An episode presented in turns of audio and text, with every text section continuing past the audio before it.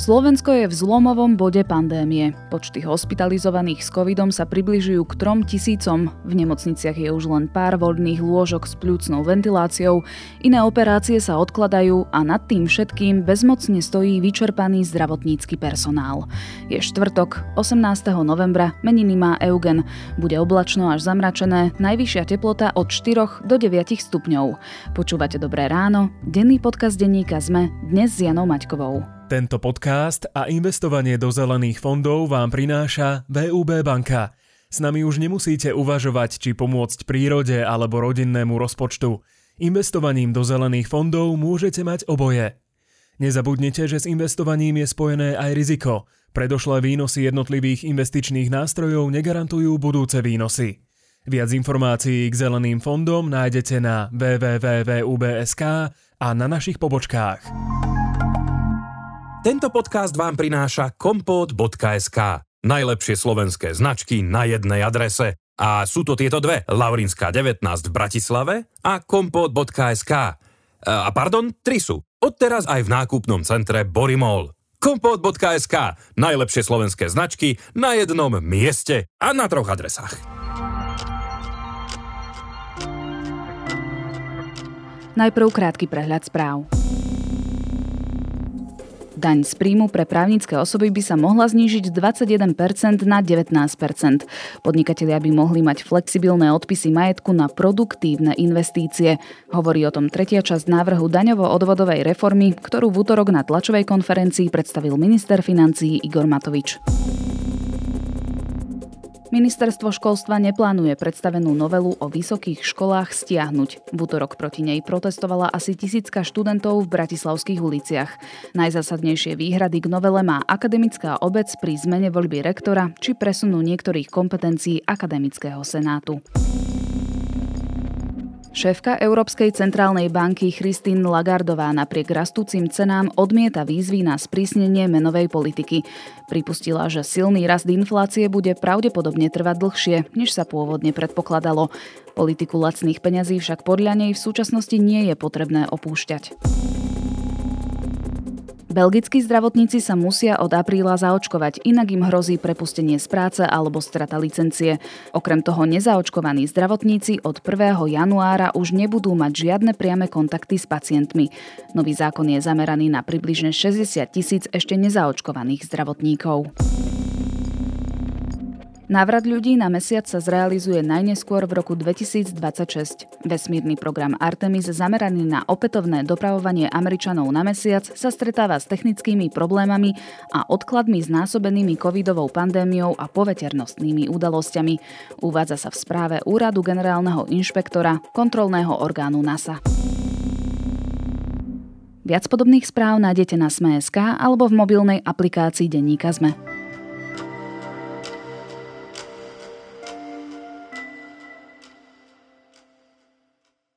Nepoučili sme sa a slovenské zdravotníctvo je opäť na kolenách. Tretia vlna pandémie udrela silnejšie, ako sme čakali.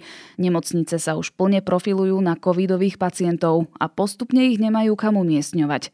Krízovú situáciu sa na poslednú chvíľu snaží zachrániť vláda s prísňovaním opatrení pre neočkovaných.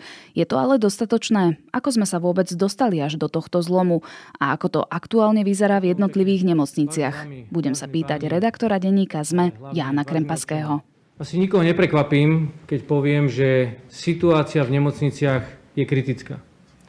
Asi nikoho neprekvapím, keď poviem, že do tejto situácie sme sa dostali hlavne kvôli tomu, že sa nedodržiavajú pravidlá, ktoré boli nastavené v COVID automate.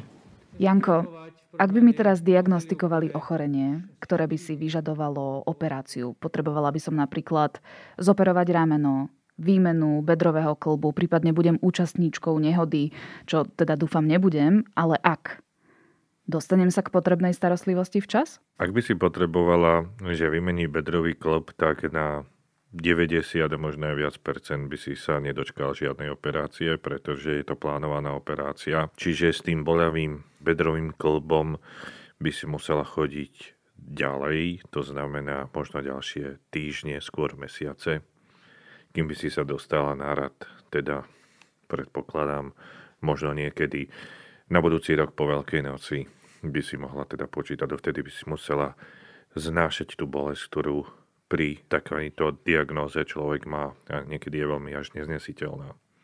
A tie ostatné veci, ako napríklad dopravná nehoda, tak e, samozrejme urgentné príjmy stále fungujú, čiže človek, ktorý nedaj Bože, že by havaroval, tak samozrejme, že by ho ošetrili, operovali a tak ďalej. Čiže to je tá akutná, neodkladná zdravotná starostlivosť.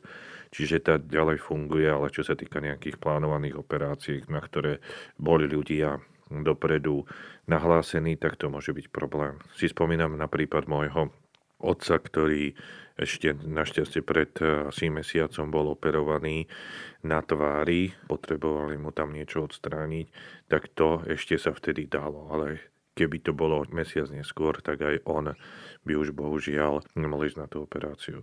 A prečo? Lebo teraz sa všetky síly sústreďujú na to, že potrebujeme liečiť eh, covidových pacientov, ktorí sú potenciálne v riziku úmrtia, alebo teda, že zomrú v ohrození života.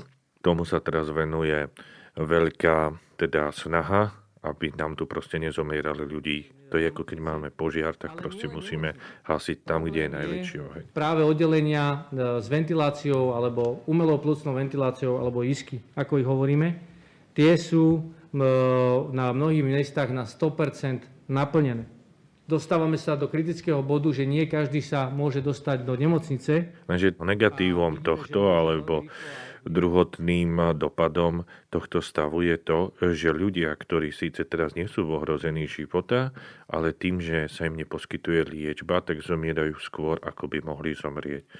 To sa volá tzv. nadmerné úmrtia a podľa odhadov, ktoré za Slovensku existujú v medzinárodných štatistikách, takto ľudí, ktorí neboli chorí na COVID, ale nedostali včas zdravotnú starostlivosť, tak už od minulého roku zomrelo nejakých 5 až 6 tisíc.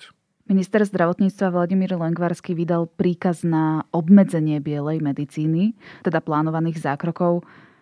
Teda v praxi to znamená čo? Že budem na plánovanú operáciu čakať o mesiace a mesiace ďalej? Ja by som povedal, že o pol rok ďalej aby sme boli presní. Lebo mhm. ako aj tí odborníci, analytici a všetci tí, ktorí počítajú priebeh tej krivky, tak málo kto povie, že sa tá medicína vráti skôr ako po Veľkej noci v roku 2022, teraz sme v roku 2021 do normálu. Čiže ja by som povedal taký polročný teda odsun všetkých týchto operácií. Dá sa teda povedať, že kapacity a lôžka slovenských nemocníc už e, po väčšine teda zaplňajú len pacienti s covidom? Áno, a dokonca už zaplňajú aj tie lôžka, ktoré by im primárne nemali patriť. Čiže to ktoré z... sa reprofilizovali. Presne tak. To znamená, že dochádzame v situácii, ktorá bola počas druhej vlny v napríklad nemocnici v Bojniciach,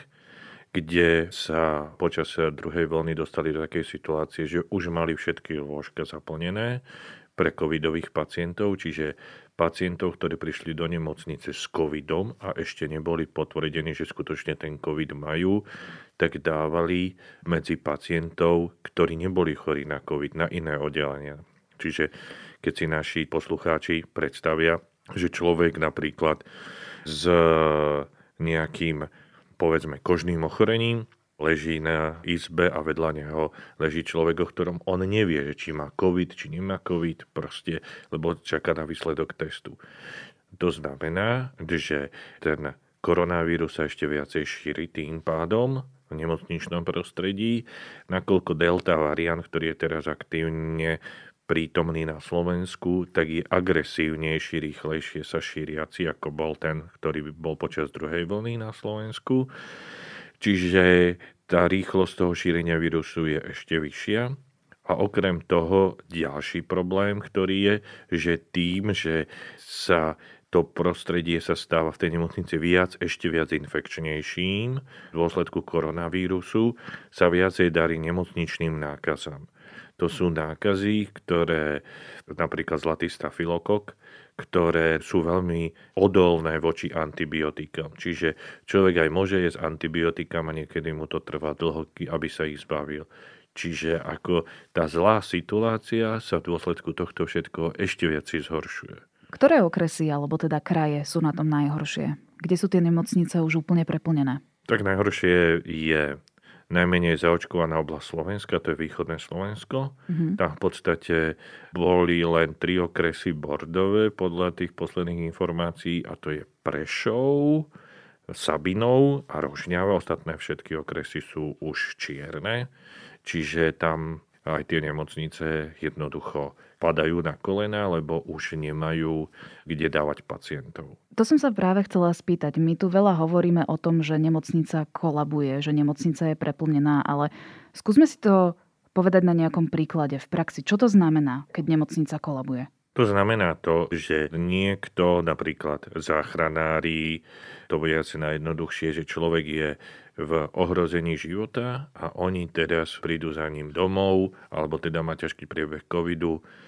A teraz oni volajú na operačné stredisko záchrannej službe, že potrebujeme tohto človeka umiestniť. A proste hľadajú sa po nemocniciach, aj zoberme si, že sme tak kde v Gelnici a hľadáme, obvolávame nemocnice, lebo Gelnica je plná, tak obvolávame nemocnice v Krompachoch, v Levoči, Spiskej Novej si v Košiciach, že prosím vás, máme tu pacienta, kde ho môžeme umiestniť. A počas tejto pandémie som sa rozprával s viacerými lekármi, ktorí takto musia riešiť tieto veci a rozprávať, že to je niečo neskutočné a stresujúce, že vy obvolávate a nemáte kde toho pacienta umiestniť, musíte sa doprosovať a tak ďalej. Čiže to je strašne veľká záťaž na tých zdravotníkov. Väčšinou to riešia záchranári alebo lekári. Čiže to znamená, že tie nemocnice kolabujú. Takže vy máte niekoho sanitka a neviete, že kde ho máte umiestniť, tak, e, alebo kde by ho prijali. Je to teda už v takej fáze, že lekári a lekárky si vyberajú pacientov, ktorých dajú na plúcnu ventiláciu? Áno, to je vec, e, ktorá bola predmetom článku, ktorý sme písali v e, útorok. A oni neradi o tom rozprávajú, to sa odborne to vyberanie volá triáž čiže rozdeľovanie pacientov, ale proste nemocnice napríklad v Univerzita nemocnica v Martine proste povedala, že na umelú plusnú ventiláciu ide ten, kto má väčšiu šancu prežitia, respektíve prognozu zdravotného stavu, že sa uzdraví. Čiže to môže byť mladý pacient alebo mladší ročník? Teda? Áno. Aj keď oni nemocnice všetky odmietajú, že by rozdielovali na základe veku, že mladší ide skôr, ale netreba mať vysokú školu, aby človek pochopil, že čo, kto má zvyčajne väčšiu pravdepodobnosť prežitia. A takisto odmietajú aj to, že by sa rozdielo na základe toho, či je niekto zaočkovaný alebo nezaočkovaný. Hovoria jednoducho o tom, že to je záležitosť celkového posúdenia zdravotného stavu. Ale ani to nie je problém, že by sme mali nedostatok ventilácií. Oni nemocnice hovoria aktuálne o tom, že ani není problém s prístrojmi, tak hej? lebo napríklad primár oddelenia anesteziológie a intenzívnej medicíny z Bratislavskej Petržalky, z Nántolskej. Jakub Ložník rozpráva, že v takej situácii, že máme jednu ventiláciu, tak už e, viem si pomôcť aj anesteziologickým prístrojom. Hovorí, že ešte aj cezeň sa dá teda nejakým spôsobom spraviť tá ventilácia tak akože núdzovo. Čiže to až nie je problém. Len problém, ktorý je na Slovensku a to je hlavne u sestier, že proste nemáme zdravotníkov, ktorí by vedeli na tých ventiláciách pracovať. Máme ich nedostatok. A to je to, že tam nemôže prísť nejaký Joško Mrkvička z ulice a obsluhovať to. A to je problém, ktorý rozpráva, že to je ešte väčší problém, ktoré nemocnice majú. Tých zdravotníkov je málo, už sú preťažení, nemôžu robiť, že 7 dní v týždni, proste potrebujú sa aj oddychnúť a tak ďalej. Čiže to je situácia, ktorá sa ešte viacej zhoršuje. Celkovú situáciu ešte viacej zhoršuje. Začínajú sa objavovať aj také názory, že neočkovaní, ktorí skončia v nemocnici, konkrétne na plúcnej ventilácii, by si mali zaplatiť za svoju liečbu. A presne takto pristupujú ku chorým aj v Singapúre. Ty si vlastne o tom aj písal článok. Myslíš si, že u nás by to prešlo? Nie, u nás to neprejde, pretože my máme iný systém, ako povedal analytik Martin Smatana zdravotného poistenia, ako majú v Singapúre Tam sú jednak e, naučení na komerčné pripoisťovanie zdravotnej starostlivosti, čo v podstate na Slovensku neexistuje. Máme len zdravotné odvody, ktoré všetci povinne odvádzame. A druhá vec je tá, že okrem pripoisťovania oni majú aj flexibilne nastavené to, že keď sa niekto stará o svoje zdravie, tak je zvýhodňovaný a tak ďalej. Čiže celý ten systém je taký viacej flexibilnejší. A u nás samozrejme, že okrem toho narastá otázka a viacerí sa pýtajú, dobre, tak keď to budeme takto riešiť pri covidových pacientov. Budeme to takto riešiť aj pri ľuďoch, ktorí fajčia alebo sú obézni a tak ďalej. Čiže keby sme to spravili pri jednej diagnoze, tak by to spustilo lavínu aj na tie ostatné. Čiže je to nepravdepodobné, ale je dobre si uvedomiť, že ako sme aj už informovali v denníku SME, že kompletné zaočkovanie človeka nad 50 rokov čo je akože najnákladnejší pacient z pohľadu nákladov na očkovanie, tak kompletné dvojité zaočkovanie stojí 80 eur. A pobyt na umelej plusnej ventilácii 11 tisíc eur. Takže to je velikánsky rozdiel. A na umelej plusnej ventilácii z 89% sa vyskytujú hlavne nezaočkovaní ľudia. Ty si v spojení s viacerými zdravotníkmi a zdravotníčkami. Ako oni prežívajú tieto dni? Je to medzi uvedomením si svojho poslania, že chcú zachrániť život tých ľudí a zúfalstvom a vyčerpaním. Lebo oni môžu z jednej strany sa snažiť e, pomáhať tým ľuďom, ale majú ako každý z nás fyzické aj svoje psychické obmedzenia. Možno my si to ani nevieme predstaviť, keby sme prišli napríklad do redakcie a kde by proste nám denne zomierali ľudia. Minulý rok sme robili reportáž z Galanty, z nemocnice, ktorá bola celá červená a oni proste rozprávali, že tam sa denne stretávajú s niekedy aj desiatimi mŕtvými, ktorí im zomrú cez deň. To my, možno ľudia sme zvyknutí pozrieť akčné filmy, ale to je, to sú všetko herci, ale to, že niekto skutočne, ktorým ste sa pred chvíľou rozprávali, zomrie, to je veľký nápor na psychiku. Rozprávali nám tí zdravotníci z Galanty o tom, že prišiel mladý chlapec, ktorý mal 30 rokov, nič mu nebolo zdravý a v priebehu troch dní bolo po ňom. Oni sa s ním rozprávali a už po troch dňoch oni boli. A to sú konkrétne osudy. To sú pacienti, ktorí majú svoje mená, ktorí majú svoje životy, ktorí majú svoje plány ktorí chcú žiť. A to je veľmi ťažké. Ja si teda neviem úplne predstaviť tú frustráciu a beznádej, ktorú zažívajú v týchto dňoch a vlastne aj po tie minulé mesiace, odkedy tu COVID máme. Očakávaš, že niektorí počas tejto vlny zo zdravotníctva úplne odídu?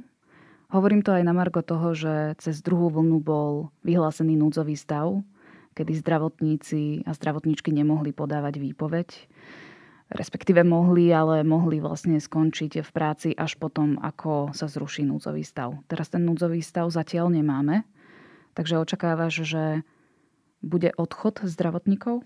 Z jednej strany všade je tá situácia zlá, dobrá nie je ani v susednom Rakúsku, ktoré môže byť také najlákavejšie, lebo z pohľadu toho, že Viedeň je napríklad od Bratislavy vzdialená 60 kilometrov, čiže chodiť denne do niektorej z týchto blízkych nemocníc v Rakúsku, kde sú rozdielne tie sumy za prácu tých zdravotníkov a takisto aj sa dodržiavajú personálne normatívy to znamená, že na jedného pacienta alebo na nejaké oddelenie je tam oveľa viacej lekárov a sestier ako na Slovensku, čiže tí ľudia sa tak nenarobia. A nakoľko ide o vysokoškolsky vzdelaných ľudí, s rečou tiež nemajú problém. Čiže je to veľmi veľké hazardovanie tohto štátu s týmito vzdelanými a na potrebnými ľuďmi. A ešte keď k tomu pripojíme to, čo sme aj prednedávno mali rozhovor s eh, profesorom Krčmérim, že týmto ľuďom, ľudia, ktorí možno niekedy majú ledva základnú školu, im nadávajú a útočia na nich agresívne. A to hovoria mnohí tí lekári, s ktorými sa rozprávam, že tá agresivita s postupom tej pandémie stále viac a viac rastie. Takže títo ľudia v tejto situácii, títo zdravotníci nemajú veľa motivov, prečo by sa stávali na Slovensku, keď túto za rohom môžu mať lepšie podmienky, nielen platové, ale teda aj pracovné. Janko, ako sme sa ale dostali až do takéhoto kritického bodu? Vakcínu tu predsa máme už takmer rok. Áno, niektorí k nej sa vedeli dostať skôr, niektorí hmm. trošku neskôr. Závislo to od vekovej kategórie, no je tu možnosť očkovať sa pre každého. Tak prečo sme tam, kde sme teraz? Treba povedať to, že fakt, že obyvatelia Slovenska neradí sa dobrovoľne očkujú, je známym najmenej 10 rokov. Lebo možno niektorí naši poslucháči si spomínajú, v roku 2009 bola tiež, že sa to volalo prasacia chrípka. A vtedy bola zaočkovanosť voči nej len nejakých 13%, čo teraz máme oveľa viacej. Čiže obyvateľ Slovenska sú dlhodobo teda nedôverčiví k dobrovoľnému očkovaniu.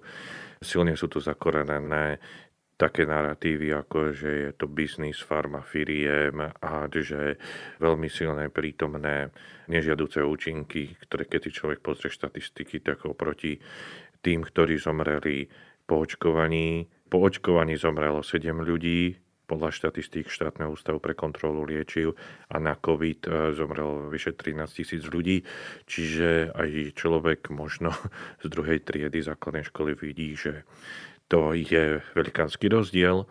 No a plus potom ďalší problém je to, že veľmi negatívnu úlohu tu zohrávajú politici, ktorí si myslia, že je dobre vyhrať voľby, aj keď sa ide cez mŕtvoly. To znamená, podporujú tieto fámy medzi ľuďmi, vyhlasujú, že oni sa nebudú zaočkovať, že je to biznis a firiem a tak ďalej lebo vedia, že je tu istá skupina ľudí, ktorá je ochotná tomu načúvať. Namiesto toho, aby boli tak zodpovední, že oni budú teda sa tiež očkovať ako ľudia, ktorí sú predsa viac zorientovaní vo svete ako mnohí, ktorí žijú možno v menej rozvinutých regiónoch. Nie, oni podporujú proste ten narratív toho, že očkovanie niečo zlé. Sú názory odborníkov, že vrchol tretej vlny sa môže ťahať až do polovice decembra, prípadne do prelomu rokov.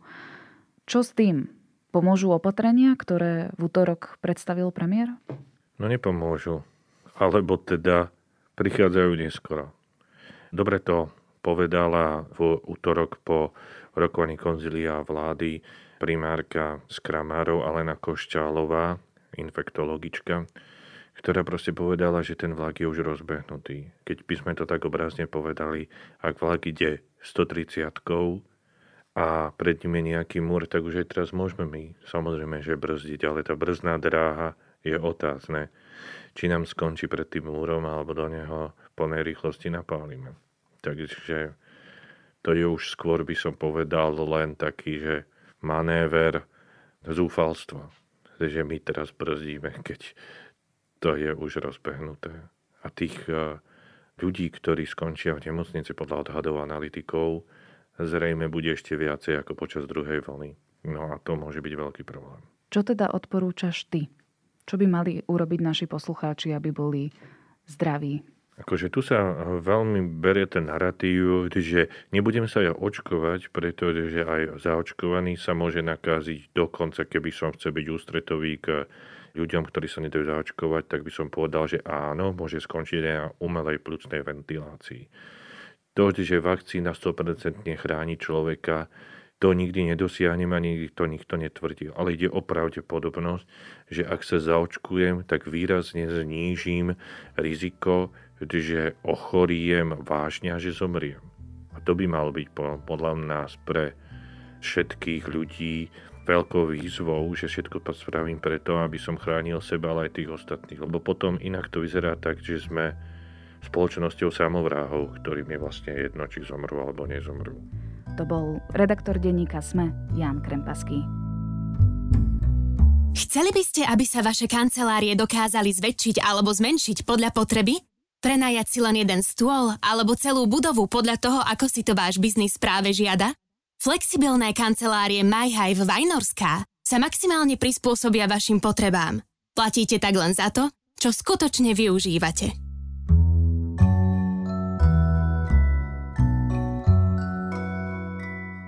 Highscore je fascinujúca dokuséria, ktorá mapuje históriu videohier a herného priemyslu. Prezradí vám, ako vznikol Pac-Man či Space Invaders, kedy začali byť in domáce herné konzoly, čo stálo na začiatku RPG či športových hier a ako sa hry v 2D svete premenili na 3D. Minisériu nájdete na Netflixe. Na dnes je to všetko. Počúvali ste Dobré ráno, denný podcast denníka ZME s Janou Maťkovou. A ešte vám dám pár podcastových typov. Dnes vychádza ekonomický index o návrhoch daňovo-odvodovej reformy, ďalej podcast Ľudskosť o duševnom zdraví a práve rodičiek a môžete si vypočuť aj nový diel podcastu Odkrývanie a Kvantum ideí.